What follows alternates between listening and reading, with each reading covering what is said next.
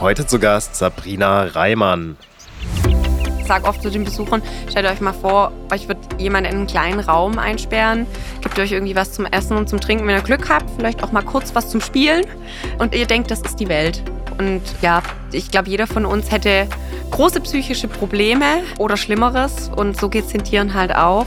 Ich kenne es beispielsweise privat, ähm, wenn ich auf Reisen war, von Südamerika beispielsweise, von Fake Tierauffangstationen, wo dann Touristen reingeschleust werden, nur damit sie dann Fotos mit Schlangen und Äffchen auf der Schulter machen können. Und die Tiere wurden halt alle im Wald gefangen. Und die Auffangstation ist gar keine Auffangstation, sondern einfach nur Touristenfalle. Aber den Leuten wird eingeredet, sie unterstützen jetzt was Tolles damit.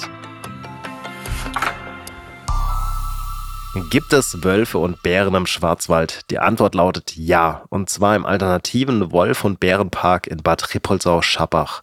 Wir haben uns mit Leiterin Sabrina Reimann getroffen und sie erklärt uns alles über Bären, Wölfe und Luchse. Ja, in ihrem Tierschutzprojekt äh, finden die Tiere ein Zuhause, ja, die bis dato ziemlich gequält wurden. Es gibt Tiere aus Zirkussen, es gibt Tiere aus Zoos und leider auch aus Privathaltungen. Ja, das ist immer noch möglich und zwar leider relativ einfach. Darüber sprechen wir unter anderem in diesem Podcast. Wir äh, sprechen über den Besuch von Knossi und Sascha Huber. Wir sprechen über sogenannte Problembären und ob es die wirklich gibt. Äh, wir sprechen darüber, welche Promi-Bären, wenn man die so nennen kann, bei ihnen im Park beheimatet sind, wie wichtig ihre Bildungsarbeit vor Ort ist und sie verrät uns außerdem, was ihr veganes Angebot äh, im Park zu bedeuten hat und äh, ob sie das noch weiter ausbauen möchten. Außerdem sprechen wir über Problembären, wenn man die so nennen kann und ob es die denn überhaupt gibt. Ja, krasses Projekt. Viel Spaß beim Reinhören. Euer Janik. So, wir sind heute im alternativen Wolf- und Bärenpark hier in Bad Rippolsau-Schabach. Äh, vor mir sitzt die Leitung vom Park, äh, Sabrina Reimann. Äh, herzlich willkommen im Blendbase Podcast. Ja, hallo. Sabrina, wie bist du denn dazu gekommen, im alternativen Wolf- und Bärenpark zu arbeiten? Das war ich glaube, so der Jahreswechsel 2017 auf 2018, da kam ich von einer längeren Reise zurück. Ähm, ich bin studierte Wildtierökologin und so dieses Konfliktfeld, große Beutegreifer und Mensch hat mich immer sehr interessiert. Ähm, ist ja auch total spannend. Bär, Wolf und Luchs kommen langsam in ihre ehemaligen Lebensräume, Heimaten wieder zurück. Und das ist eine große Herausforderung für uns als Gesellschaft. Und das fand ich ein sehr spannendes Thema schon damals im Studium. Habe viel Umweltpädagogik gemacht und dann war tatsächlich Anfang 2018 eine Umweltpädagogikstelle hier im Park frei. Und so kam das Ganze. Und stellvertretende Leitung und Leitung bin ich dann erst später geworden. Okay, cool. ähm, ja, jetzt bist du dabei äh, hier im Park.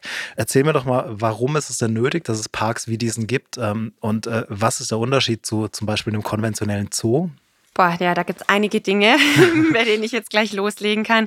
Also es ist wirklich sehr, sehr nötig, dass es solche Auffangstationen, solche Rettungszentren oder Sanctuaries, kann man vielleicht auch am besten sagen, für Wildtiere gibt. Ähm, wir haben leider Gottes viel zu wenige davon. In Deutschland ist es auch sehr schlecht organisiert. Es sind meistens Privatleute, ne, die irgendwo bei sich auf Spendenbasis, wie auch immer, weil sie ein Herz für Wildtiere haben, im stillen Kämmerlein dann Igel, Eichhörnchen etc. großziehen oder Auffangstationen die halt privat betrieben werden. Aber eigentlich ist es eine Aufgabe und Verantwortung unseres Staates, sich auch um diese Tiere zu kümmern. Wir machen das Ganze spendenbasiert, okay. haben uns auf Bären, Wölfe und Luchse spezialisiert, die wir aus schlechten Haltungen retten, mhm. aufnehmen und ihnen ein für immer Zuhause in unseren naturnahen Anlagen geben. Und wir kriegen leider Gottes so viele Anfragen, dass wir mit dem Tiere retten nicht hinterherkommen. Also rein platztechnisch.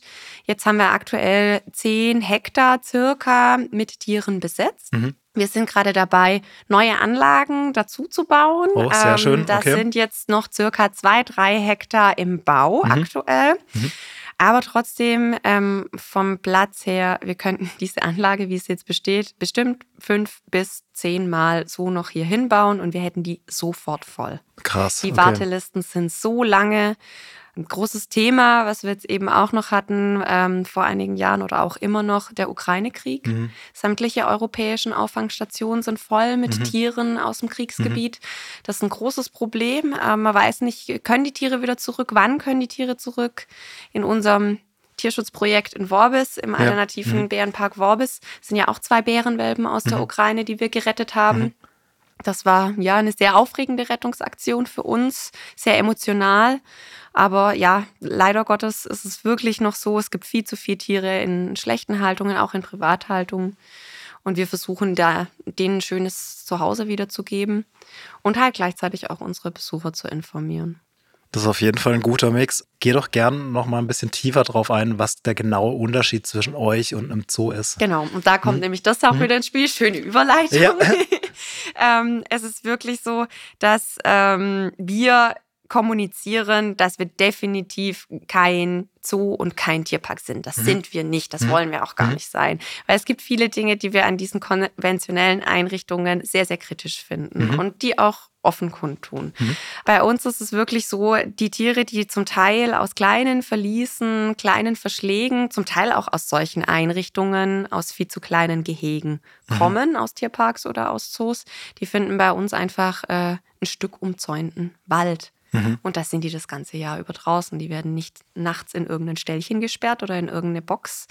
Die sind einfach das ganze Jahr über draußen. Die können sich selber entscheiden, die Bären, ob sie Winterruhe halten oder nicht. Mhm. Entweder graben sie sich ihre Höhlen selber oder wir haben auch künstlich angelegte Höhlen, die mhm. wir im Herbst schön herrichten, mhm. schön gemütlich Bett machen quasi, ähm, sodass sie sich dann zurückziehen können und die können selber entscheiden, wann sie ruhen wollen und wann sie aktiv sein wollen. Sie werden nicht trainiert. Ähm, wir sind eigentlich eher auch die Tierpfleger bei uns stille Beobachter. Mhm. Wir interagieren nicht mit den Tieren. Mhm. Wir beobachten die sehr genau und schauen, was brauchen sie für ihr glückliches Leben als Wildtiere und ähm, gucken natürlich, dass ihnen an nichts fehlt. Hm, bei uns ist es zum Beispiel auch anders, dass wir eine Gemeinschaftshaltung haben. Also bei uns okay. leben die Bären und die Wölfe zusammen und die Bären und die Luchse. Das heißt, die verstehen sich dann auch? Das kommt immer die Frage. verstehen die sich auch? Ja, das fragen die Besucher auch ganz oft. Ich sage immer, verstehen ist ein bisschen zu viel gesagt. Ähm, sie akzeptieren sich gegenseitig, sie lernen miteinander umzugehen.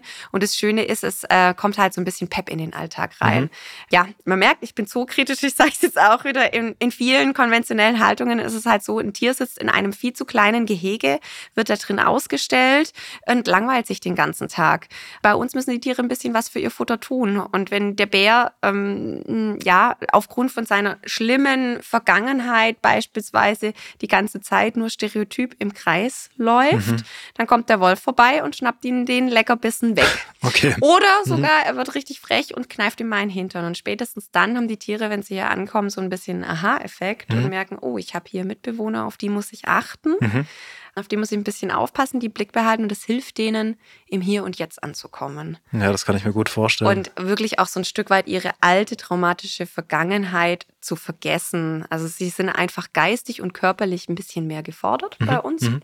und therapieren sich sozusagen gegenseitig die Tiere therapieren sich gegenseitig. Ja. Das, das hast du ganz schön ausgedrückt. Ich kann mir das gut vorstellen. Ähm, du hast schon ein paar Haltungsformen genannt, wo die herkamen. Also die haben ja wirklich extrem traumatische Erlebnisse hinter sich. Und du hast auch gerade schon stereotypische Verhaltensweisen angedeutet. Wie muss ich mir das vorstellen, wenn ein Tier hierher kommt? Ähm, wie sieht man denn, dass das so einem Tier nicht gut geht aus irgendeiner Haltung? Also das ist schon gemeint im Kreis laufen. Ähm, wie kann man das ja. im Tier sonst noch ansehen? Ja, das sind ähm, diverse Probleme, die die Tiere mitbringen. Also man muss sich halt vorstellen, je nachdem, wo wir die Tiere auch, äh, aus welchen Verhältnissen wir mhm. die Tiere retten. Oftmals wissen wir selber gar nicht genau, wie lange haben die Tiere in solchen Verhältnissen gelebt. Mhm. Ähm, manche saßen da zehn Jahre lang oder noch länger in kleinen Verschlägen auf dem Betonboden oder auf ein paar Quadratmetern und hatten zum Teil noch nie Gras unter den Pfoten. Mhm. Und ich sage oft zu den Besuchern, stellt euch mal vor, euch wird jemand in einen kleinen Raum einsperren, gibt euch irgendwie was zum Essen und zum Trinken, wenn ihr Glück habt, vielleicht auch mal kurz was zum Spielen und ihr denkt, das ist die Welt. Und ja, ich glaube, jeder von uns hätte große psychische Probleme ähm, oder Schlimmeres. Und so geht es den Tieren halt auch. Bei uns ist es so, die laufen sich gerne mal den Stress weg. Dadurch kommt dieses, man kennt es vielleicht auch, aus manchen Haltungen, wenn zum Beispiel gerade Raubkatzen machen das oft, wenn sie am Gitter auf und ablaufen, ah ja. immer die mhm. gleiche mhm. Abfolge. Mhm. Das ist so eine stereotype Verhaltensweise. Oder unsere Tiere laufen auch manchmal, manche Tiere, die laufen im Kreis. Unsere okay. Franka zum Beispiel, die mhm. auf circa drei, vier Meter Länge und Breite Kellerverlies, oh. äh, im Kellerverlies gehalten wurde. Und die läuft halt immer noch manchmal stundenlang genau dieses Verlies ab. weil das so tief steckt, dieses Trauma. Auch das Weben kennt man vielleicht auch aus der Pferdehaltung. Also dieses typische mit dem Kopf ah, ja. hin und her mhm. wackeln, mhm. machen zum Beispiel auch Elefanten im Zirkus, ja. ähm, wenn sie angebunden sind mhm. oder sie wippen von einem Bein aufs andere. Mhm. Das sind so viele Verhaltensstörungen, die ähm, ja dann zum Vorschein kommen, wenn sie da sind. Und beim, bei manchen Tieren halt extremer, bei manchen Tieren verliert sich es aber auch ganz gut mit der Zeit. Ja, okay, es kommt das, immer drauf an. Das heißt, wenn die bei euch ankommen, äh, nach und nach gibt es wirklich Tiere, die wieder komplett in Anführungszeichen normal werden? Ja, es gibt Tiere, da haben wir wirklich Glück, die zeigen dann gar keine Anzeichen mhm. mehr von diesen stereotypen Verhaltensweisen. Mhm. Aber es gibt auch Tiere, die haben da ihr Leben lang mit zu kämpfen. Wir versuchen Klar. natürlich da an den Stellstrauben dann entsprechend mhm. was zu drehen, dann zu schauen, okay, gibt es bestimmte Stellen, wo die vielleicht ähm, dieses Verhalten zeigen, dass man da irgendwie ein bisschen mit durch Ortswechsel was machen mhm. kann mhm. oder gewisse Stellen nicht so ganz zugänglich macht. Aber auch durch diese Gemeinschaftshaltung ist schon viel getan. Also da hilft es oft auch, den richtigen Mitbewohner zu finden dass die gefordert, aber nicht überfordert werden. Im Endeffekt wie bei uns Menschen. Man muss gucken, was für ein Umfeld man hat und dann wird man gefordert oder auch nicht. Jetzt haben wir gerade drüber gesprochen, dass viele Tiere weltweit eingesperrt werden. Ähm, ihr kriegt Tiere aus allen möglichen schlimmen Haltungen. Warum ist denn sowas überhaupt noch möglich? Also gibt es da auf EU-Ebene nicht irgendwelche Regularien oder auch weltweit? Oder ja, also es gibt, es gibt zum Teil Regularien. Ich habe vorher schon so ein bisschen ähm, ja, mich darüber ausgelassen, dass es eigentlich, äh, dass es in Deutschland da noch viel zu wenig gibt. Mhm. Ähm, das merken wir auch immer wieder, wenn wir uns mit anderen europäischen Kollegen mhm. austauschen, die auch Tiere retten. Da haben wir Gott sei Dank ein gutes Netzwerk. Wir mhm. sind in, der, in einer europäischen Allianz von Rettungsstationen und ähm, äh, Auffangzentren mhm. quasi Mitglied. Und da ist dann immer spannend, wie jedes äh, Land in der EU das so handhabt habt. Und äh, ja, bei uns gibt es da eigentlich noch sehr, sehr wenige Strukturen, sehr wenig Unterstützung von staatlicher Seite. Das ist sehr schade. Ja, und halt echt noch viel, viel zu tun. Ähm, ja, das ist wirklich so ein großes Manko, was ähm, ich ähm, mir für Deutschland oder was wir uns für Deutschland wünschen würden, wäre eigentlich auch eine Positivliste. Ich weiß hm. nicht, ob es dir was sagt. Ja. Eine Positivliste ist quasi eine Liste, die vorschreibt, welche Tierarten man als Haustiere halten darf. Also da wirklich dann nur die Tiere, die da draufstehen, dürfen dann gehalten werden. Das gibt es bis jetzt noch nicht in Deutschland. Das heißt, ich könnte mir einen Bären, einen Tiger, einen Löwe zu Hause ja, halten also aktuell. Es, genau, theoretisch ja. Mhm. Also es gibt eine rudimentäre Negativliste, wo aber, ähm, also quasi andersrum, welche mhm. darf man nicht halten. Ja, okay. Ja, mhm. Das heißt, es ist nach oben hin ja quasi offen. Also es gibt ja viel, unendlich viele Tierarten ja. und das heißt, dann kommt irgendwie was, ein neues, äh, trendy, exotisches Haustier irgendwo durch, ähm, ja, ne, Influencer, wie auch immer, mhm. auf den Markt, ja, mhm. sage ich mhm. jetzt mal. Und dann sagen alle, ach, das ist ja ein total schnuckeliges Haustier. Ich werde jetzt auch Influencer mit diesem Haustier, mhm. oder Petfluencer heißt es ja mittlerweile sogar. Und das ist halt einfach schlimm, was da vorgelebt wird. Und da haben sich, glaube ich, so die Problematiken bei uns etwas verändert. Früher war es dann eher noch mehr Zirkustiere, die man aufgenommen hat oder Tanzbären beispielsweise auch mhm. aus dem Ausland. Mittlerweile sind es dann eher die Tiere, äh, mit denen man schöne Fotos machen kann für Instagram und Co. Das Model-Shooting mit dem Bär oder dem Wolf quasi. Und ähm, es gibt halt keine Regularien in, bei diesen Plattformen. Ihr kennt es ja auch von Instagram. Wie jemand zeigt zu viel nackte Haut, hm. sofort verboten. Aber Tiere Aber kein Problem. Selfies mit Wildtieren, alles gar kein Problem. Ähm, vieles äh, wird gehypt, es finden Leute total süß, wo wir manchmal den Kopf schütteln und denken, oh Gott, das arme Tier. Ja. Ich glaube, es krass ist, dass die Leute einfach da auch nicht weiterdenken, sondern sie sehen das Tier, finden es süß und wollen jedem mitteilen, oh mein Gott, ich habe so ein krasses Tier gesehen und äh, machen ein Foto damit. Das ist oft auch wie dieser Effekt, wenn man mit Promis Fotos macht oder so, dann ähm, so, oh mein Gott, ich kriege Aufmerksamkeit darüber. Was wäre denn dein Wunsch oder deine Bitte an die Leute, die ein Tier zum Beispiel am Strand in Bulgarien, sage ich jetzt einfach mal, sehen? Nicht unterstützen. Also das erste Wichtige ist einfach sowas erstmal nicht unterstützen. Mhm. Da gibt's natürlich immer die entsprechenden Geschichten dazu. Ne? Mhm. Wir haben den Bärenwelpen jetzt, weil da war im Wald ein Feuer und es sind jetzt Waisenkinder. Und damit wir die ernähren können, macht doch bitte ein Foto mit dem, gebt uns dafür Geld, dann kriegen die wieder was zu essen. Na, das, also das wird einem als, ähm, ja, sage ich jetzt mal, Verbraucher oder Nutzer dieser Angebote auch noch eingeredet, dass man jetzt total was gut Gutes damit tut. Ähm, Ah. ich kenne es beispielsweise privat, ähm, wenn ich auf Reisen war, ähm, von Südamerika beispielsweise, von Fake. Tierauffangstationen, wo dann Touristen reingeschleust werden, nur damit sie dann Fotos mit Schlangen und Äffchen auf der Schulter machen können. Und die Tiere wurden halt alle im Wald gefangen. Mhm. Und die Auffangstation ist gar keine Auffangstation, sondern einfach nur Touristenfalle. Aber den Leuten wird eingeredet, sie unterstützen jetzt was Tolles damit. Ähm, man muss da echt aufpassen. Also auch auf solche Geschichten nicht reinfallen. Und wenn man jetzt irgendwo ein Tier sieht, das irgendwo für touristische Zwecke ausgebeutet wird, also auf keinen Fall den Leuten Geld geben, eher sich an die ja, Behörden wenden. Ich sage jetzt mal, Polizei wäre vielleicht auch der nächste Weg. Dann einfach mal sagen, hey, äh, wisst ihr eigentlich, dass da auf Platz XY äh, der Mann mit dem Äffchen steht und Ja. da Touristenfotos angeboten werden? Das ist schon mal der erste Schritt, weil oftmals ist es gar nicht erlaubt. Eventuell wird dann was getan. Ansonsten ähm, auch gerne, also ja, uns erreichen auch immer Videos und Bilder von solchen Angeboten und wir schauen dann eigentlich auch immer, wen gibt es denn auch vor Ort, welche Behörden gibt es vor Ort, die sich um sowas kümmern, welche Tierschutzorganisationen gibt es vielleicht auch vor Ort, mit denen man dann zusammenarbeiten kann. Und wir hatten da auch schon sehr großen Erfolg damit. Also wir haben zum Beispiel auch schon zwei Bären, Babys, Bärenwelpen vom Strand gerettet in Albanien. Cool. Arian und Artus, die jetzt bei uns leben und schon große Bärenmänner geworden sind, die wurden damals über den heißen Sand geschleift an Hundeleinen, damit Touristen Selfies mit denen machen können. Und viele haben es halt angenommen, weil jeder will ja mal den süßen kleinen Bär streicheln. Ja, genau. Und sobald er groß ist, wird er dann irgendwo in Kellerverlies gesperrt Ja. oder, oder Schlimmeres, wenn es Schlimmeres gibt überhaupt. Ja, also krass, krass, dass auch sowas überhaupt möglich ist. Wie kann denn einfach auch, also Deutschland zum Beispiel, es ist ja auch so, dass es, es gibt nicht nur Zoos, es gibt ja auch Zirkusse und so, wo die Tiere mitkommen und trainiert werden. Jetzt gibt es bundeslandabhängig teilweise Regularien, aber auf Bundesebene gibt es sowas noch gar nicht. Jetzt versetz dich mal in die Lage, du hast es gerade schon mal äh, am Rande erwähnt, aber du hättest die Möglichkeit für einen Tag in die Politik zu gehen und könntest ändern, was du willst im Tierschutzbereich. Was, was wäre dein Wunsch? Was würdest du direkt Ja. umsetzen? Also das, was du ansprichst, wäre, glaube ich, auch direkt was, was ich ändern würde, weil im Gegensatz zu eigentlich äh, fast allen oder allen EU-Ländern hat Deutschland, es ist, es ist in deutschen Zirkussen sind Wildtiere noch erlaubt.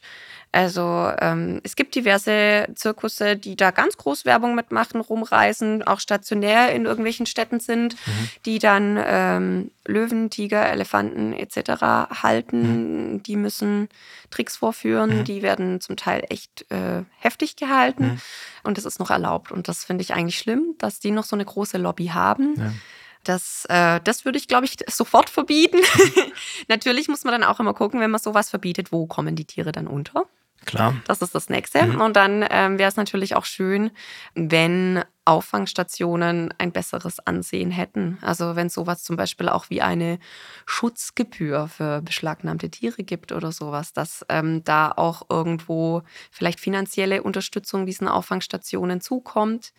Oder auch, wie wir es vorhin schon gesagt haben, die Positivliste, dass ähm, Zucht, Handel, Haltung von Wildtieren und exotischen Tieren besser und strenger reguliert wird. Absolut. Lass uns doch gern mal ähm, durchgehen. Also, wie kommt denn so ein Tier zu euch? Wie kann ich mir das vorstellen? Zum Beispiel jetzt in der Ukraine, ähm, ein Bär wird irgendwo gehalten, dem geht's nicht gut. Äh, ihr kriegt einen Anruf, könnt ihr den holen? Ihr sagt, ihr habt Platz. Wie geht's dann weiter?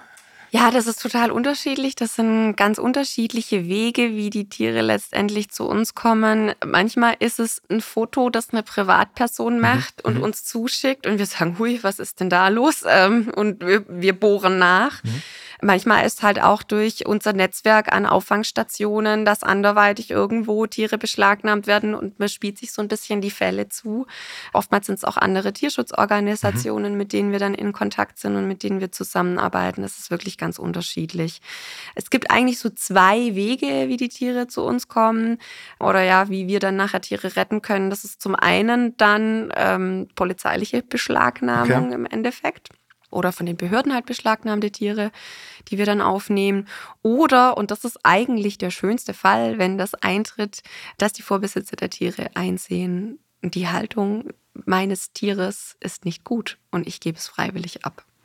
Und das ist eigentlich das Allerbeste, ähm, egal ob das jetzt Tierparks, Zoos, Privathalter sind, wenn die einfach merken, okay, ähm, die Realität sieht mhm. anders mhm. aus oder wir sind inzwischen weiter, wir wissen so viel über dieses Tier, die Tierart, die Bedürfnisse dieses Tieres und ich kann die in meiner Haltung nicht erfüllen, dann finde ich das sehr schön, wenn Leute so einsichtig sind und diese Tiere ja, freiwillig abgeben und wir sie dann auch übernehmen. Ja, das ist total schön. Ich glaube, dass eure Bildungsarbeit da auch äh, auf jeden Fall zu beiträgt, dass die Leute mitkriegen, dass es gar nicht so cool ist, einen Bären zu Hause zu halten oder welches Tier auch immer. Nee. ähm, deshalb ist es wichtig, dass es solche Projekte wie das eure gibt.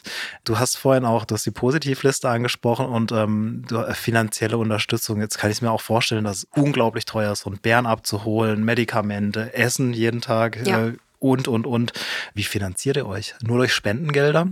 Also wir sind größtenteils tatsächlich spendenbasiert, mhm. ja. Wir sind ein gemeinnütziges Tierschutzprojekt. Mhm. Das heißt, ja, also wirklich ein Großteil auch gerade für den Unterhalt der Tiere, mhm. für die Rettungsaktionen etc.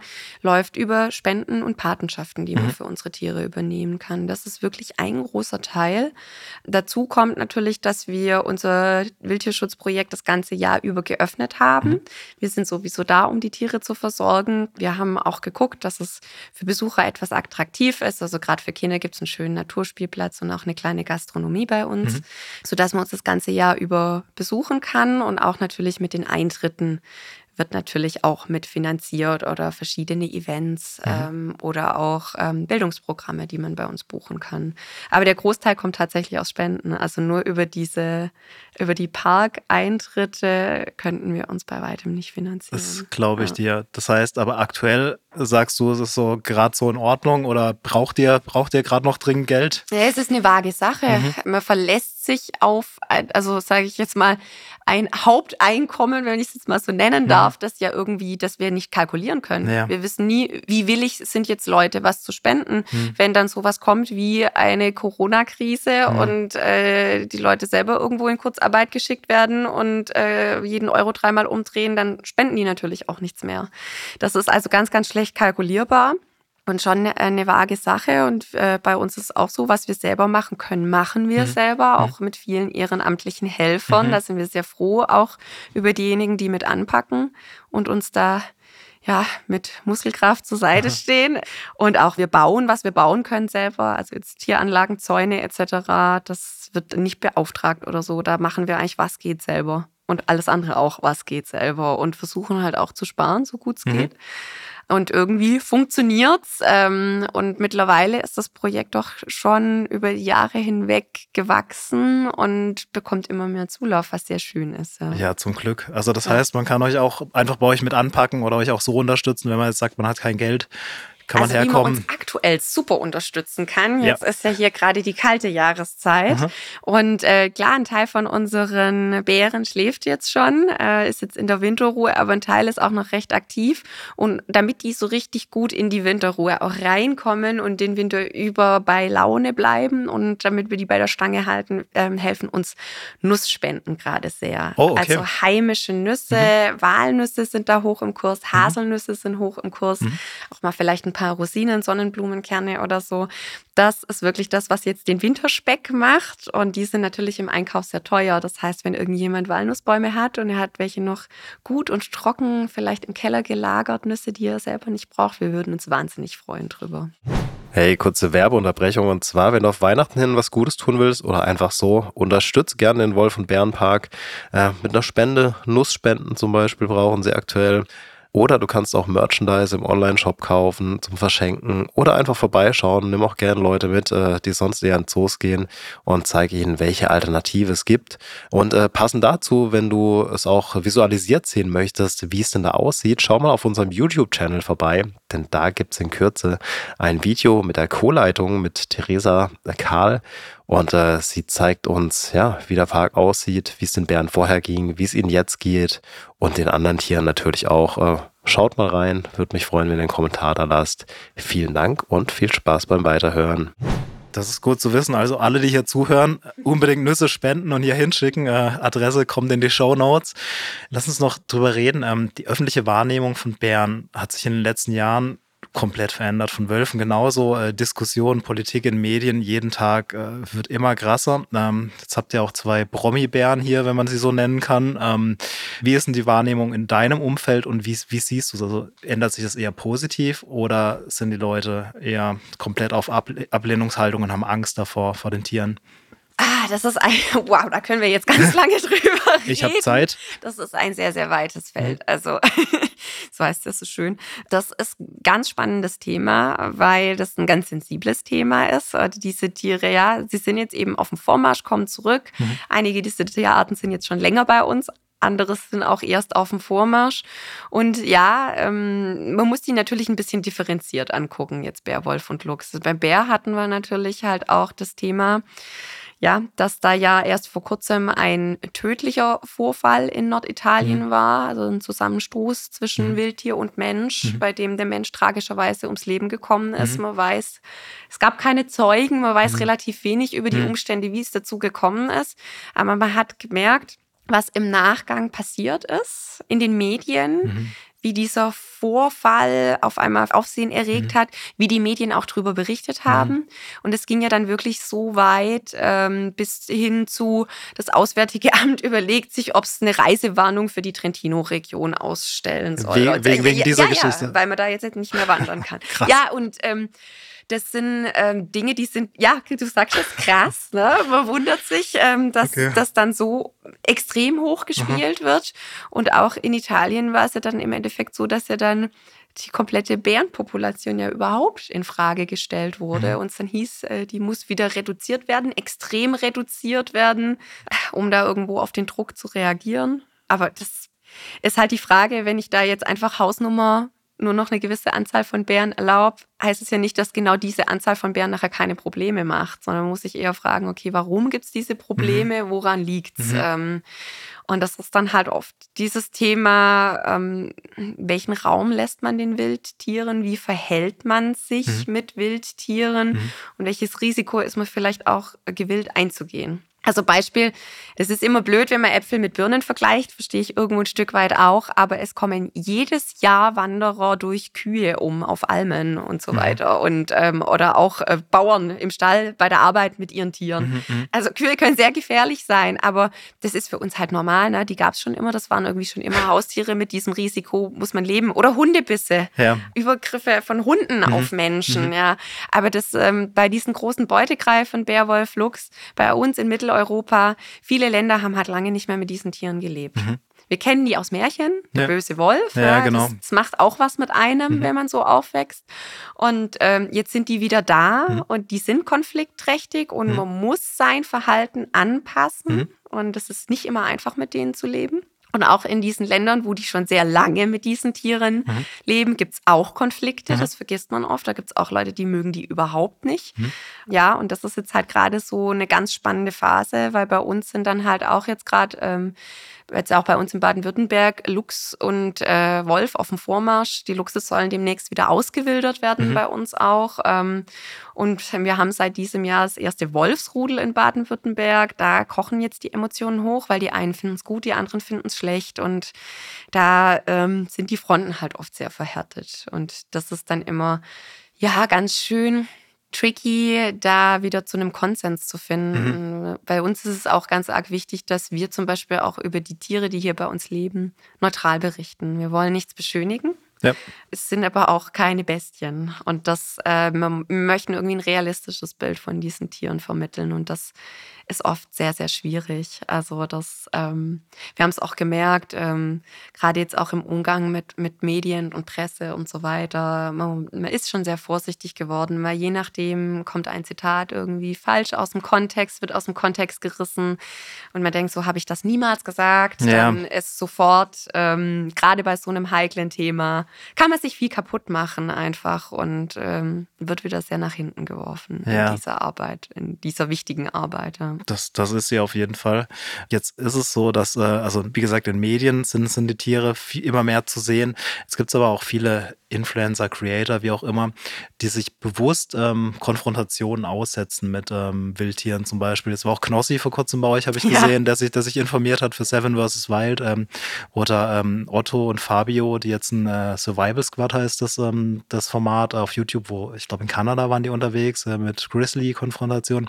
Was hältst du denn von solchen Formaten? Findest du es wichtig, einfach auch, um drüber aufzuklären, da gibt es die Tiere, ähm, die, die leben da zusammen mit den Menschen? Oder sagst du, hm, schwierig, sich dem auszusetzen? Also auch gefährlich, ähm, ja. Also ich finde es schon schwierig, ich finde es schon auch kritisch ein mhm. Stück weit. Mhm. Also ich kann es auch verstehen. Ich bin selber gern in der Natur unterwegs Aha. und ich mag es auch gern äh, eher wilder und ein äh, bisschen weit draußen. Das ist, da ist schon Reiz da. Ich kann das durchaus verstehen, aber man muss sich halt echt bewusst sein, mir ist da im Lebensraum der Tiere unterwegs. Mhm. Und ähm, das muss man irgendwo auch respektieren. Mhm. Also wir müssen uns diesen Lebensraum teilen. Das ist äh, vielleicht da, wo wir unsere Freizeit verbringen. Aber das Tier, das hat da sein Wohnzimmer. Ähm, und da muss man halt echt einfach drauf achten. Und ich finde, das muss man einfach respektvoll machen. Also wir hatten es gibt immer wieder auch mal bei uns Anfragen so mit, ach ja, wie verhält man sich denn im Bärengebiet? Und wenn sie es dann ganz genau wissen wollen, dann haken wir natürlich auch oft nach, mhm. warum denn, wieso denn und wo wollt ihr denn hin? und wenn es dann heißt, ja, und wir laufen dann da durch die Wildnis und nee, auf Wegen sind wir nicht unterwegs, sondern mitten im Wald. Ja, das sagt man dann halt auch. Das ist halt immer so das, man muss sich mal vorstellen, also wenn man sich allein mal schon anguckt, nur mal vielleicht den deutschen Alpenraum, was wir da für ein Wegenetz haben, mhm. wo überall Wanderwege mhm. sind, Forststraßen, mhm. Mountainbike-Trails mhm. und so weiter. Mhm. Und man guckt sich das mal an, dann ist dieser Lebensraum schon eh komplett zerschnitten. Mhm. Und wo haben die Tiere wirklich Ruhe? Ja. Und wenn man dann auch noch querfeldein geht, ja. zum Skitouren gehen oder zum Pilze sammeln oder zum Wandern, wo keiner ist, ähm, dann stört man noch mehr. Ja, verstehe. Und dann hat man eine Störung, die auch für so ein Wildtier nicht mehr kalkulierbar mhm. ist, weil an gewisse Skipisten, Wege, Mountainbike-Trails etc. können sich die Tiere irgendwie ganz gut gewöhnen, mhm. wenn die Störung immer da ist mhm. und kalkulierbar mhm. ist. Aber taucht jemand abseits vom Weg auf einmal auf, dann ist es, oh Gott, was ist jetzt los? Und dann ist Flucht die meiste Reaktion. Aber auch bei jedem Wildtier, das wegrennt, und das ist auch vielen nicht klar, vor mhm. allem im Winter, mhm. Da werden lebenswichtige Energiereserven verbraucht. Und passiert es mehrmals, kommt dieses Tier vielleicht nicht über den Winter oder kann sich im nächsten Frühjahr nicht mehr fortpflanzen. Und das sind einfach so diese Themen, wo man einfach total respektvoll und vorsichtig sein sollte, auch in solchen Formaten. Absolut. Und alles nur, weil wir im Endeffekt egoistisch sind und äh, die Tiere sehen wollen im freien ja. Lebensraum und sagen können, oh mein Gott, wir haben sie da gesehen und sie waren nicht im Zoo, aber ob das unbedingt besser ist, ist dann die andere Frage in dem Moment. Jetzt lass uns auch nochmal zurückkommen. Wir sind hier in Bad Tribolzau-Schabach, ähm, relativ kleiner, beschaulicher Ort. Ähm, wie kann ich mir das vorstellen am Anfang, als ihr gesagt habt, ähm, also du warst jetzt nicht von ganz von Anfang an dabei, mhm. aber hast du sicher mitbekommen, was haben denn die Anwohner gesagt? Oh mein Gott, die Bären hier kommen, ähm, können die nicht ausbrechen? Äh, ist das nicht gefährlich? Oder wie, wie sind so die Dorfgemeinschaft? Wie, wie kommen die auf euch zu? Also ich kann es nur von Erzählungen aha, berichten, aha. weil ich ja selber von Anfang an nicht dabei bin. Aber es waren natürlich ähm, gemischte Gefühle dabei. ähm, ja, sowohl äh, Leute, die es spannend und toll fanden, als auch Leute, die halt erstmal skeptisch waren und mhm. gesagt haben, huch, was ist denn da los? Und ähm, was passiert dann hier im Aha. Tal? Am Anfang waren auch mehrere Standorte ähm, ja, in der Überlegung, bevor es letztendlich, bevor letztendlich dieses Tierschutzprojekt nach Bad Rebolzer-Schabach äh, gekommen ist. Mhm. Ja, aber es passt hier ganz gut rein. Es ist ja hier das Wolftal. Die Wolf, der Fluss, fließt mhm. hier durch das mhm. Wolftal. Mhm. Am Ende des Tals ist der Ort Wolfach. Also ja, der Wolf passt hier, sowieso gut. und ja, wie immer, das klar, viele mussten sich, glaube ich, erstmal dran gewöhnen und schauen, okay, wie läuft es? Und mhm. mittlerweile kommt ja dadurch auch einiges an Tourismus hier ins mhm. Tal. Ich glaube, das ist schon auch ein schönes Aushängeschild. Klar. Und man muss auch wirklich sagen, und das möchte ich auch nochmal betonen, wir haben durch die Gemeinde auch eine sehr große Unterstützung bekommen, vor allem durch freiwilligen Trupps mhm. die mitgeholfen haben, mhm. dieses Projekt überhaupt erstmal zu errichten. Also es waren vor allem Rentner, die da aktiv waren und die wirklich hier mit uns die Zäune gestellt haben, die Zaunpfosten einbetoniert haben und den Park mit aufgebaut haben. Es waren wahnsinnig viele cool. ehrenamtliche Helfer mhm. hier aus der Gegend. Ohne die hätte man das nie so geschafft. Und das ist schon enorm. Und ich glaube, das ist auch irgendwo ein Stück weit vielleicht sogar einzigartig, so ein Projekt mit so einer Hilfe aufzubauen. Wer weiß, ob man das an einem anderen Standort so geschafft hätte. Also da ist halt hier die Gemeinschaft, die da hier geherrscht hat und ähm, die sich da gebildet hat, die war wirklich wunderbar. Also Cool, freut mich, das zu hören. Also wirklich, wirklich, dass ihr da auch so einen Support und so einen Rückhalt habt hier, ja. hier in der Region. Ähm, das ist, glaube ich, extrem wichtig, das wie wenn euch da irgendwie Steine in den Weg gelegt werden. Ja, vor kurzem habe ich ja mit der ähm, Co-Leitung, mit der Theresa ein Gespräch gehabt, was auch gut war. Die hat uns viel vom Park gezeigt. Da hat sie uns über eine oder über ziemlich absurde Bewertungen ähm, erzählt, die er teilweise bekommt. Magst du mal ein, zwei nochmal auspacken? Also ich, oh, ich, da ich kann muss, ich viele wie gesagt, wir, wir, wir haben Zeit. Äh, ich konnte es nicht glauben, deshalb mhm. möchte ich es hier einfach nochmal wiederholen. Also ich sage jetzt mal vorneweg nochmal, mhm. bestimmt 80, 90 Prozent, sage ich jetzt mal, mhm. der Besucher, mhm. die sind wirklich toll, die sind nett, die sind interessiert, die sind aufmerksam. Und das Schöne ist, viele gehen nachher auch mit anderen Gedanken raus, als dass sie vielleicht reingegangen sind. So, hey, mir war gar nicht bewusst, wie schlimm Tiere eigentlich gehalten werden. Oder eigentlich sind die ja nur bei euch, weil wir Menschen es verbockt haben. Und wenn solche Gedankengänge dann bei uns irgendwie zustande kommen, ist es total schön. Also das sagen wir, toll, dann haben wir unsere Arbeit richtig gemacht. Dann sind wir auf dem richtigen Weg. Aber das ist jetzt leider halt das. Es gibt halt auch ein paar schwarze Schafe drunter immer wieder. Ähm, und an Bewertungen, also jetzt gerade bei den Google-Rezensionen mhm. sieht man das ja dann oft schön. Mhm. Da kommen ganz, ganz viele positive rein, die auch wirklich total verstanden haben, was unser Anliegen ist und warum man diesen Tieren helfen muss. Aber es kommen halt auch immer wieder welche rein, die dann ähm, beispielsweise den Eintritt zu teuer finden für das, dass man dann nachher nur ein oder zwei Tiere gesehen hat. Hm. Also es ist bei, bei manchen so ein bisschen die Haltung, ich möchte was sehen für mein Geld. Ähm, wir versuchen dann den Leuten auf nette Weise zu vermitteln, dass sie durch ihren Eintritt bei uns im Projekt aktiven Tierschutz überhaupt erst möglich gemacht haben und dass dadurch die Tiere hier ein gutes Leben führen mhm. können, um da vielleicht so ein bisschen an das gute Gewissen auch mhm. zu appellieren oder dann die Bereitschaft, das dann irgendwo zu honorieren. Es ist immer wieder schwierig, ähm, dass dann bei manchen äh, kommt es an, bei manchen halt nicht. Und wir sagen auch wirklich zu jedem Besucher, Mensch, nehmt euch Zeit. Also kommt hier nicht her und nachher hat man schon wieder den nächsten Programmpunkt mhm. auf der Liste und man rennt hier in einer halben Stunde quasi mit Scheuklappen durch, guckt nicht nach links, guckt nicht nach rechts und wundert sich dann, warum man kein Tier gesehen hat. Ja, die können sich hier verstecken. Die sollen sich hier auch verstecken. Das ist gut so, ja. Das ist unser Konzept. Mhm. Da steht das Tierwohl im Vordergrund. Da brauchst vielleicht ein bisschen länger, bis ich ein Tier wirklich mal zu Gesicht bekomme. Mhm. Aber die Geduld zahlt sich meistens aus. Ähm, jetzt im Winter haben wir von 10 bis 16 Uhr geöffnet. In den Sommermonaten von 10 bis 18 18 Uhr. Wir empfehlen jedem, der zum ersten Mal da ist, ähm, nutzt diese Zeit, entschleunigt mal. Das, ich glaube, das ist das, was auch unserer Gesellschaft halt wirklich fehlt. Naturnähe und Entschleunigung, das haben viele verlernt. Ähm, und das kann man wirklich von den Tieren auch lernen. Und das ist hier wirklich ein schöner Flecken. Ja, und ansonsten, ja, das eben zum Beispiel ein so ein Punkt. Ähm, ja, oder viele verwechseln es dann halt doch irgendwie mit Zirkus. Und wenn dann schon an der Kasse gefragt wird, was heute so geboten wird, ah.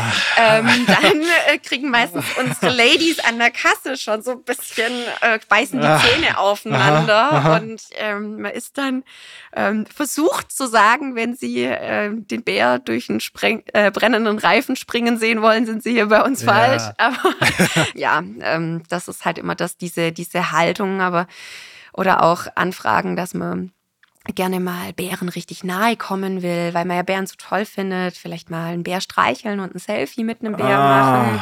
Und das ist dann halt das Schlimme, weil solche Angebote gibt's ja auch, ja. Ähm, auch in Europa, ähm, wo man dann sagt, puh, äh, wo man dann den Leuten versucht zu erklären, naja, das sind wilde Tiere und mhm. wir haben die nicht gezähmt ja. und die sollen auch wild bleiben. Ja. Das wäre eine ganz schlechte Idee, weil es halt auch sehr gefährlich ist. Äh, das letzte Selfie, das man dann in seinem Leben macht. Ne? Ähm, und dass eigentlich, wenn man diese Tiere wirklich toll findet, man auch solche Angebote sehr kritisch hinterfragen muss mhm. und eigentlich von solchen Angeboten Abstand mhm. nehmen sollte, weil Tiere deswegen dressiert, schlecht gehalten werden etc. Ähm, das sind dann so die Anfragen oder die Reaktionen der Besucher, die es etwas mühsam machen, manchmal die Arbeit. Aber viel Aufklärung halt notwendig. Genau, aber gerade auch bei so jemandem, so jemandem könnt ihr dann sagen, so hey, wir sind genau fürs Gegenteil da. Ähm, komm doch trotzdem mal vorbei, schau es dir mal an. Mhm. Vielleicht kommt dann ins Umdenken und ich denke, das wird bei vielen auch so ähm, sein. Das macht ihr auch mit eurem Essensangebot. Da haben wir im Vorgespräch schon mal ganz kurz drüber gesprochen. Natürlich, dieser Podcast heißt Plant-Based. Äh, wir setzen uns für vegane Ernährung ein, unter anderem. Jetzt habe ich gesehen, hier gibt's leckere vegane Burger und noch, ich glaube, Kuchen habe ich gesehen, Hafermilch, was habe ich vergessen und warum gibt es so viel vegane Angebote bei euch? Ja, das ähm, hat den Hintergrund, ähm, dass wir als Wildtierschutzprojekt ähm, ja ähm, da Bärenwölfe und Luchse aus schlechten Haltungen retten. Wir würden uns ein Stück weit unglaubwürdig machen, hätten wir jetzt das Billigschnitzel mhm. aus der Massentierhaltung, das dann bei uns über den Ladentisch geht. Deswegen haben wir dann auch ähm, nach und nach immer mehr auf dieses äh, ja, Konzept nachhaltig, regional, auch viel vegan, vegetarisch ähm, mehr gebaut und wir sind da auch jetzt so nach und nach immer mehr am Verbessern, Umstellen und darauf zu achten. Ja, beispielsweise ähm, eine gerauchte Wurst, die wir zum Beispiel noch anbieten, mhm. die kommt ähm, von einem Bauern aus der Region, wo wir wissen, mhm. wie er seine Tiere hält. Er hat auch noch eine Hausschlachtung. Mhm. Unsere Wildtiere quasi bekommen auch die Schlachtabfälle von ihm. Also so ein bisschen eine Win-Win-Situation. Da landet dann auch nichts im Müll. Und ähm, da kann man sagen, okay, die können wir irgendwie auch guten Gewissens ähm, verkaufen. Und äh, gerade jetzt die, äh, die vegetarischen und veganen Burger im Sommer oder auch jetzt im Winter sind es dann eher so vegane Gemüsesuppen, die wir jetzt anbieten, so schön wärmend, äh, Kürbiscremesuppe oder Kartoffelcremesuppe. Ähm, ist halt einfach ja, ähm, schmeckt allen gut. Ähm, und warum dann nicht äh, die pflanzliche Alternative nehmen, wenn wir sagen, so können wir irgendwie was Gutes tun und vielleicht auch den einen oder anderen damit überzeugen, dass da auf dem Burger nicht immer nur ein Fleischpatty drauf sein muss. Ja. Das finde ich gut. Das ist ja auch unser Ansatz, Step by Step den Leuten zeigen, hey, es gibt auch eine Alternative und mhm. äh, probiert es doch mal aus. Äh, die Burger habe ich schon gegessen, kann ich wärmstens empfehlen. Das heißt, ihr werdet nicht verhungern, wenn ihr den ganzen Tag hier verbringt. Kommt unbedingt mal vorbei. Hey, nochmal kurze Werbeunterbrechung. Wenn du uns was Gutes tun willst, äh, ja, und die Message verbreiten willst, teil diesen Podcast gerne an all deine Freunde, an die Familie. Äh, sag allen, dass Zoos nicht cool sind, Zirkusse mit Wildtieren auch nicht. Ähm, ja, und bewerte gern diesen Podcast. Ähm, teile ihn, like ihn, lass einen Kommentar da. Würde ich mich freuen. Damit hilfst du uns, damit hilfst du uns, die Vision weiterzutragen. Vielen Dank dafür und viel Spaß beim Weiterhören. Lass uns mal noch über ähm, das vorhin ein paar Erfolgsgeschichten angeteasert schon. Ähm, ja, es gibt ja ganz viele hier im Park. Ähm, gibt es denn eine oder zwei, die dir besonders in Erinnerung geblieben sind? Und äh, wenn ja, warum? Du meinst jetzt von Tierrettungsaktionen? Ja, genau. Mhm. Jetzt lass mich mal nachdenken. Das sind leider, das sind so viele und die sind mhm. alles so unterschiedlich. Also ich, ich kenne das, wenn ich in der, Früh, in der Führung rumlaufe und dann die Tiere einem so mehr oder weniger über den Weg laufen, mhm, wenn man mhm. dann ähm, auf der Runde ist. Und dann, ich, ich sage dann oft immer so, ach ja, den Bär mag ich ganz besonders gern. Dann ist man beim nächsten Tier. Und den mag ich auch besonders und die mag ich besonders gern. Also eigentlich sind da alle so besonders, sind halt alles Individuen, mhm. die so ihren eigenen Charakter und ihre eigene Geschichte haben. Ja, wo fangen wir an? Eine Geschichte, die mich ganz besonders berührt, ist eigentlich ähm, ja die Geschichte der ersten Bärin, die wir hier im Projekt aufgenommen haben, Jurka. Mhm. Eine sehr berühmte Bärin, eine traurige Berühmtheit eigentlich. Man kennt ihren Sohn Bruno, mhm. ähm, zumindestens die Generation, ähm, die jetzt nicht mehr ganz jung ist, die mhm. kennt ihn noch sehr gut, denn 2006 ist ja damals äh, der erste Braunbär nach über 170 Jahren in Deutschland ohne Braunbären dann mal wieder über die Grenze nach Bayern gelaufen. Und das war den Bär hat man dann Bruno getauft oder ihm diesen Spitznamen verpasst. Und dann war es so, uh, da ist jetzt hier wieder ein Bär im Land. Was, was tun wir denn eigentlich? Wie, mhm. wie, wie gehen wir jetzt damit um? Mhm. Und der hat sich halt eigentlich dann, ja, er hat sich auch nicht ganz so verhalten, wie sich ein Bär normalerweise verhält.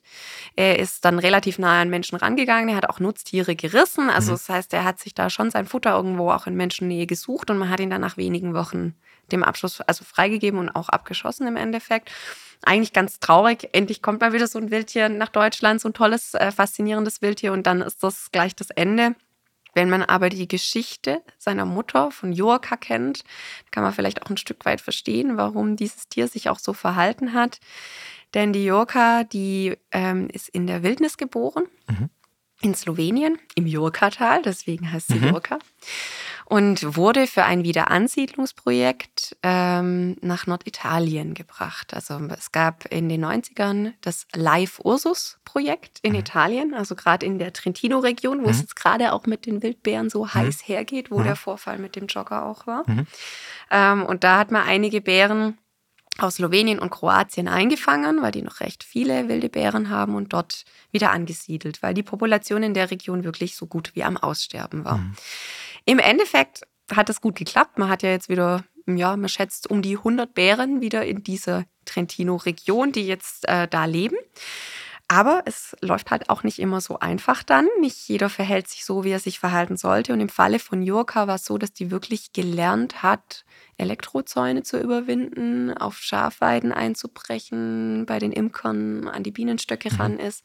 Auch in Dörfern nach Müll, nach Essbarem gesucht hat, mhm. also wirklich auch die Distanz zum Menschen nicht mehr wirklich eingehalten hat. Und bei ihr gibt es auch Berichte, dass sie wirklich aktiv angefüttert wurde, also mhm. zum Teil auch aus Tourismuszwecken. Okay. Gibt es in der Region wieder Bären, oh toll, unter anderem auch ein Hotelbesitzer, hm, macht schöne Futterstellen, damit er seinen Hotelgästen, Touristen dann Bären zeigen kann. Hm. Wirtschaftszweig. Ne? Ja, das klar. Ähm, mhm. ist immer genauso das. Und ähm, Bären sind unglaublich clever, Bären haben unglaublich gute Nasen. Wird da irgendwo Futter ausgelegt, sind dann da Menschen in der Nähe, kann sein, sie verknüpfen das. Ja. Und äh, dann heißt es, ah ja, also beim Bär quasi im Kopf, der denkt sich dann, hm, Mensch, vielleicht doch nicht so doof, muss ich ja keine Angst vor haben, gibt sogar was zum Essen, mhm. gehe ich jetzt in Zukunft immer hin mhm. und bediene mich. Ja. Und so ähnlich war es halt ähm, auch bei Joka. Sie hat dieses, äh, hat es gelernt, dass es da einfach was zum Essen gibt bei den Menschen und das hat die halt allen ihren Jungtieren beigebracht. Und einer war eben besagter Bär Bruno. Es waren, man weiß von insgesamt fünf Jungtieren, die sie über die Jahre hinweg dann großgezogen mhm. hat, weil man hat sie da ziemlich genau überwacht. Und äh, es lebt nur noch eine einzige Tochter von ihr und das ist wohl die Bärin, die für den tödlichen Unfall des Joggers verantwortlich oh, so war. So schließt sich der Kreis so dann. So schließt sich der Kreis jetzt wieder. Also mhm. Also es ist schon Wahnsinn. Die anderen wurden alle der Natur entnommen oder erschossen, eben aus diesem mhm. Grund. Ähm, weil man hat eigentlich mit der Veränderung des Verhaltens eines Wildtieres, nicht nur dieses eine Wildtier verdammt mhm. von seinem Schicksal mhm. her, sondern eigentlich auch noch Generationen danach. Und das ist halt das Schlimme, also der Einfluss vom Menschen auf dieses Wildtier. Und ähm, bei der Joka war es dann so, sie wurde eingefangen und ähm, hat in Gefangenschaft gelebt und war da aber auch in einem Klostergraben in Italien eingesperrt. Also unter schlimmen Bedingungen, kaum Platz. Man muss sich vorstellen, das ist ein Tier, das früher mal frei durch die Wälder streifen konnte, das da im Knast sitzt. Die hat eigentlich nur noch geguckt, wo geht's hier raus, war total scheu, panisch. Wir haben die als erste Bärin bei uns im Projekt aufgenommen dann, weil wir gesagt haben, wir können hier ihr einfach noch ein Stück weit Natur bieten. Mhm. Zumindest besser als dort. Und die hat aber trotzdem, ja, drei, drei, vier Jahre gebraucht, um sich einigermaßen ans Leben in Gefangenschaft auch bei uns zu gewöhnen, obwohl die davor schon Jahre in Gefangenschaft war. Da sieht man einfach, was ein wildes, ein wildgeborenes Tier für einen Willen hat und für ein Temperament hat und wie schlimm es eigentlich ist, diesen Willen zu brechen und die dann einzusperren. Das ist ein, ein, Leben im Knast, ein Leben im goldenen Käfig. Wir versuchen ihr das zwar so schön und so angenehm wie möglich zu machen. Mhm. Aber es ist halt, die weiß, dass es hinterm Zaun weitergeht. Und das finde ich eigentlich ganz besonders schlimm. Und da geht es ähm, vielen von unserem Team genau gleich, weil ähm, ja, bei den Tieren, die wir jetzt aus Keller verließen, aus LKW-Garagen, aus kleinen Zugehegen gerettet haben, für die ist es total schön, wenn die hier zum ersten Mal Gras unter den Pfoten spüren und so ein Stück weit Natur genießen können. Für die ist es eine super, super Verbesserung einfach. Und für Joka ist es einfach ein Rückschritt. Und das ist ähm, ganz arg schlimm. Und das ähm, ja, tut einem eigentlich im Herzen weh. Das ich weiß nicht, wie es ihr geht. Ne? Ich kann an, anhand von ihrem Verhalten natürlich sagen, okay, jetzt scheint sie das Leben zu genießen, wenn sie dann irgendwie mit Stöcken im, im, im Bach oder so spielt mhm. und äh, in der Sonne liegt. Ja, aber ich sehe nicht in ihren Kopf rein. Und das kann keiner von uns. Und deswegen ist es immer ganz arg schwierig dann zu sagen, ja, wie geht es dem Tier jetzt eigentlich und ist das wirklich der Weg? Ja, das ähm, ist eigentlich so ein Schicksal, das mich deswegen ganz besonders berührt. kann ich verstehen. Ja, es ist nicht einfach zu sagen, was ist jetzt für so ein Tier dann wirklich das Beste. Das Beste wäre eigentlich, wenn es gar nicht zu diesem Problem kommen würde. Deswegen ist immer so wichtig, genau diese, diese Konflikte zwischen Menschen und Tieren an der Wurzel zu packen irgendwo und zu gucken, okay, wie bleibt jeder in seinem Bereich, in seinem Lebensraum am besten weg voneinander und kann einigermaßen friedlich leben. Das ist so das Ziel. Das ist es auf jeden Fall und das sollte sich jeder an die eigene Nase fassen, wirklich, wenn ihr im Urlaub seid oder wo auch immer. Ähm, überlegt euch doppelt und dreifach, ob ihr sowas unterstützen wollt. Äh, ja, bitte, bitte. Auch Tourismusangebote, wo Tiere angefüttert werden, also wo Wildtiere mhm. angefüttert mhm. werden. Selbst wenn das nicht ein Problemtier wird, man verändert das Verhalten dieser ja. Tiere durch eine Fütterung und am besten, wenn man Wildtiere irgendwo beobachten möchte, dann lieber solche Angebote nehmen, wo das Tier nicht in seinem Verhalten äh, ja, gestört oder dieses Verhalten irgendwo verändert wird. Ja. Wir haben es ja vorhin von Zoos gehabt auch und äh, was euch davon unterscheidet. Jetzt hatten wir die vorletzte Folge, ging es tatsächlich auch um Zoos. Ähm, haben wir darüber geredet, dass äh, jemand, der Marc-Antoine ähm, ein Kinderbuch über Zoos gerade rausbringt und ähm, da haben wir drüber, viel drüber gesprochen, was da nicht gut ist. Und ähm, viele Lobbyverbände haben dann drunter geschrieben, so nenne ich die jetzt einfach von Zoo-Seite, hey, aber das ist doch artgerecht, ähm, wer will dann die doch auch aus und und und. Mhm. Was wäre deine Antwort an die? Ja, also es ist ähm, nicht einfach das Thema. Man muss es auch ein Stück weit differenziert sehen. Man muss sich auch ein bisschen schlau machen darüber. Ähm, es gibt Zuchtprogramme in Zoos und es gibt Zooverbände äh, mit Zuchtprogrammen, wo dann quasi auch geguckt wird, welche Tierearten gibt es wo in Gefangenschaft und wie kann man die auch in Gefangenschaft irgendwie erhalten, austauschen untereinander. Und es gibt tatsächlich einige Erfolge von Tierarten, die nur deswegen wieder leben mhm. in der Wildnis. Beispielsweise Mongolen mongolische Wildpferde, die Przewalski-Wildpferde mhm. in der Mongolei, mhm. hat man in Zoos nachgezüchtet und wieder ausgewildert. Okay. Und deswegen gibt es sie da noch, was mhm. toll ist. Also solche, solche Dinge sind schon auch unterstützenswert. Aber, und jetzt kommt wieder mein Aber, es werden halt doch aus weitaus mehr Tierarten in Zoos gezüchtet und produziert, die nicht wieder ausgewildert werden und auch nicht wieder ausgewildert werden können. Und bevor ich eine Tierart wieder auswilder aus Gefangenschaft, gucke ich eigentlich vorher, dass draußen diese Tierart die entsprechenden Bedingungen hat und keinen Habitatverlust, Lebensraumverlust. Man guckt eigentlich erst, dass man vom Schutz her an diesen Stellschrauben was macht, bevor man dann gefangene Wildtiere wieder auswildert, um die irgendwie noch so in letzter Minute zu retten, sage ich jetzt mal. Von dem her, ja, ist es uns auch immer too much, weil wir sagen, diese Zucht ist übertrieben und äh, dient auch viel zu Marketingzwecken. Mhm. Mm, wir kriegen es alle mit, wie Babytiere vermarktet werden, wenn die im Zoo auf die Welt kommen. Ähm, jeder möchte kleine Eisbären sehen Klar. und Löwenbabys mhm. und äh, sind ja alle total niedlich. Mhm. Das wird, das zieht bei den Leuten. Und dann klingeln natürlich die Kassen. Mhm. Und oftmals werden völlig gesunde Tiere eingeschläfert, weil sie halt keinen Platz irgendwo anders finden. Das finden wir halt sehr schade und wo wir sagen, das sollte eigentlich anders gehen. Deswegen züchten wir nicht ja, das richtig, ganz, richtig ganz so. klar. Ja, klar. Also das hm. ähm, bei uns soll kein Tier überhaupt in Gefangenschaft aufwachsen müssen. Und ich musste jetzt gerade so schmunzeln, weil du das, den Begriff artgerecht genannt hast. Ähm, das finde ich immer ganz schwierig. Was ist denn artgerecht? Deswegen, wir, wir versuchen diesen Begriff eigentlich bei uns in der Kommunikation auch mit unseren Besuchern komplett zu vermeiden. Mhm. Wir sagen, artgerecht ist in unseren Augen nur die Natur ähm, da hat die Tierart, dass diese Dinge, die, ähm, ja, dass sie ihre Bedürfnisse voll und ganz ausleben kann wenn man so möchte, wenn man sich jetzt zum Beispiel den Braunbären anguckt, für den, der hat in der Natur Streifgebiete von mehreren Hunderten bis Tausende Quadratkilometer. Ja, das ist dann artgerecht. Ja, okay. Und da ja. kommen wir nicht ran. Also nee. wir können vielleicht sagen, wir versuchen es einigermaßen verhaltensgerecht für mhm. die Tiere zu gestalten, dass die irgendwo noch so ihre Bedürfnisse ausleben können, mhm. die sie auch draußen ausleben. Aber das geht halt nur zu einem gewissen Grad. Deswegen ähm, artgerechte Haltung von Wildtieren in Gefangenschaft ist nicht möglich in unseren Augen. Okay, also artgerecht ist nur die Freiheit. So, ja, so ist es artgerecht einfach. ist nur die Natur. Ja, fast schon schöne Abschlussworte. Gibt es irgendwelche Wünsche, die du an die Zukunft hast oder irgendwas, was du am Schluss noch unbedingt loswerden möchtest? Ach, es gibt so viel, was ich noch loswerden will. Unser großer Wunsch ist eigentlich echt, dass ähm, wir Menschen, wir als Gesellschaft wieder so diesen, ähm, diesen Zugang zur Natur mehr finden und auch irgendwie diese Bedürfnisse der Wildtiere wieder mehr verstehen, mhm. lernen. Also auch zu unserem eigenen Vorteil. Mhm. Letztendlich gehören wir auch zur Natur. Das vergessen wir immer wieder, dass wir Teil dieses Netzwerkes mhm. sind. Mhm.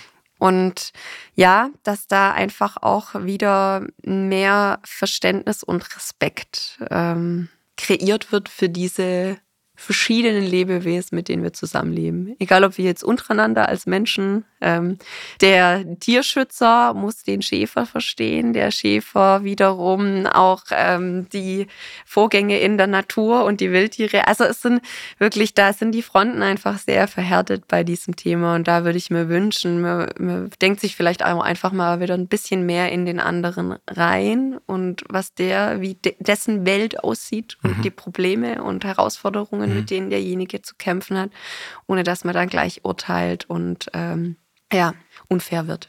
Absolut. Ähm, ja, Leute, einfach ein bisschen empathischer sein, irgendwie sich auch mal in die anderen reinversetzen und ähm, ja, sprecht miteinander. Egal wie verhärtet die Fronten sind. Das waren schöne Abschlussworte. Sabrina, vielen Dank, was du und dein Team für den Tierschutz machen. Ich finde es wahnsinnig, was ihr hier auf die Beine gestellt habt und äh, finde es unterstützenswert. Jeder, wo hier zuhört, unbedingt, jetzt geht's auf Weihnachten zu. Wenn ihr einen ein oder anderen Euro noch übrig habt, ihr wisst, wo ihr hinspenden könnt. Vielen Dank. Danke auch. Ich bin's nochmal aus dem Off. Ähm, ja, krass, was Sabrina, äh, Theresa und ihr Team hier auf die Beine gestellt haben und jeden Tag auf die Beine stellen. Ja, es gab auch schon äh, den einen oder anderen Orkan, wo sie dann irgendwie mitten in der Nacht hinfahren mussten, die, die Zäune richten. Äh, ich glaube, Schlaf ist da nicht viel und äh, ja, sie sind wirklich, sie sind voll hinten dran, sie machen es für die Sache, brennen dafür und äh, brennen auch dafür, was äh, dagegen zu tun, dass Tiere weiterhin so leiden müssen. Und äh, das finde ich richtig gut. Äh, deshalb unterstützt den Park, unterstützt das Projekt, ähm, wie auch immer ihr könnt. Und ähm, ja, macht mal einen kleinen Ausflug mit eurer Family in Schwarzwald und zeigt ihnen, was die Alternative ist. Und äh, vor allem, ja, wenn ihr im Urlaub seid oder so, ich weiß, die Tiere sehen so süß aus, die kleinen Bären am Strand zum Selfies machen. Aber nein, einfach nur nein. Tut's nicht. Animiert auch anderes nicht zu tun, weil jeden Euro, den ihr da reinsteckt, ähm, ja, der geht fürs Falsche drauf und ähm, die Tiere werden einfach nur gequält ähm, und das ist es wirklich nicht wert. Äh, auch wenn ihr auf Instagram oder sonstigen äh, Social Media Plattformen seht, dass Menschen das tut, schreibt sie an. Ähm, gar nicht mal mit Fingerpointing, sondern einfach nur so, ey, wusstest du eigentlich, dass, äh, das und deshalb nicht so cool ist? Und ähm, schau doch mal im alternativen Wolf- und Bärenpark vorbei. Ähm, dann siehst du, wie es den Tieren ergangen ist und wie es ihnen auch ergehen kann danach. Das äh, würde ich mir wünschen von euch. Ansonsten, wenn euch der Podcast gefallen hat, lasst sehr gerne Bewertung da. Abonniert den Podcast, schaut auf YouTube äh, in Kürze das Video mit der Co-Leitung mit Theresa Karl. Ja, es hat mir unglaublich Spaß gemacht, äh, die beiden zu interviewen und es ist einfach super inspirierend, was sie tun und sie tun es für die gute Sache. Dafür möchte ich vielen Dank sagen. Bis dann, euer Yannick. Ciao.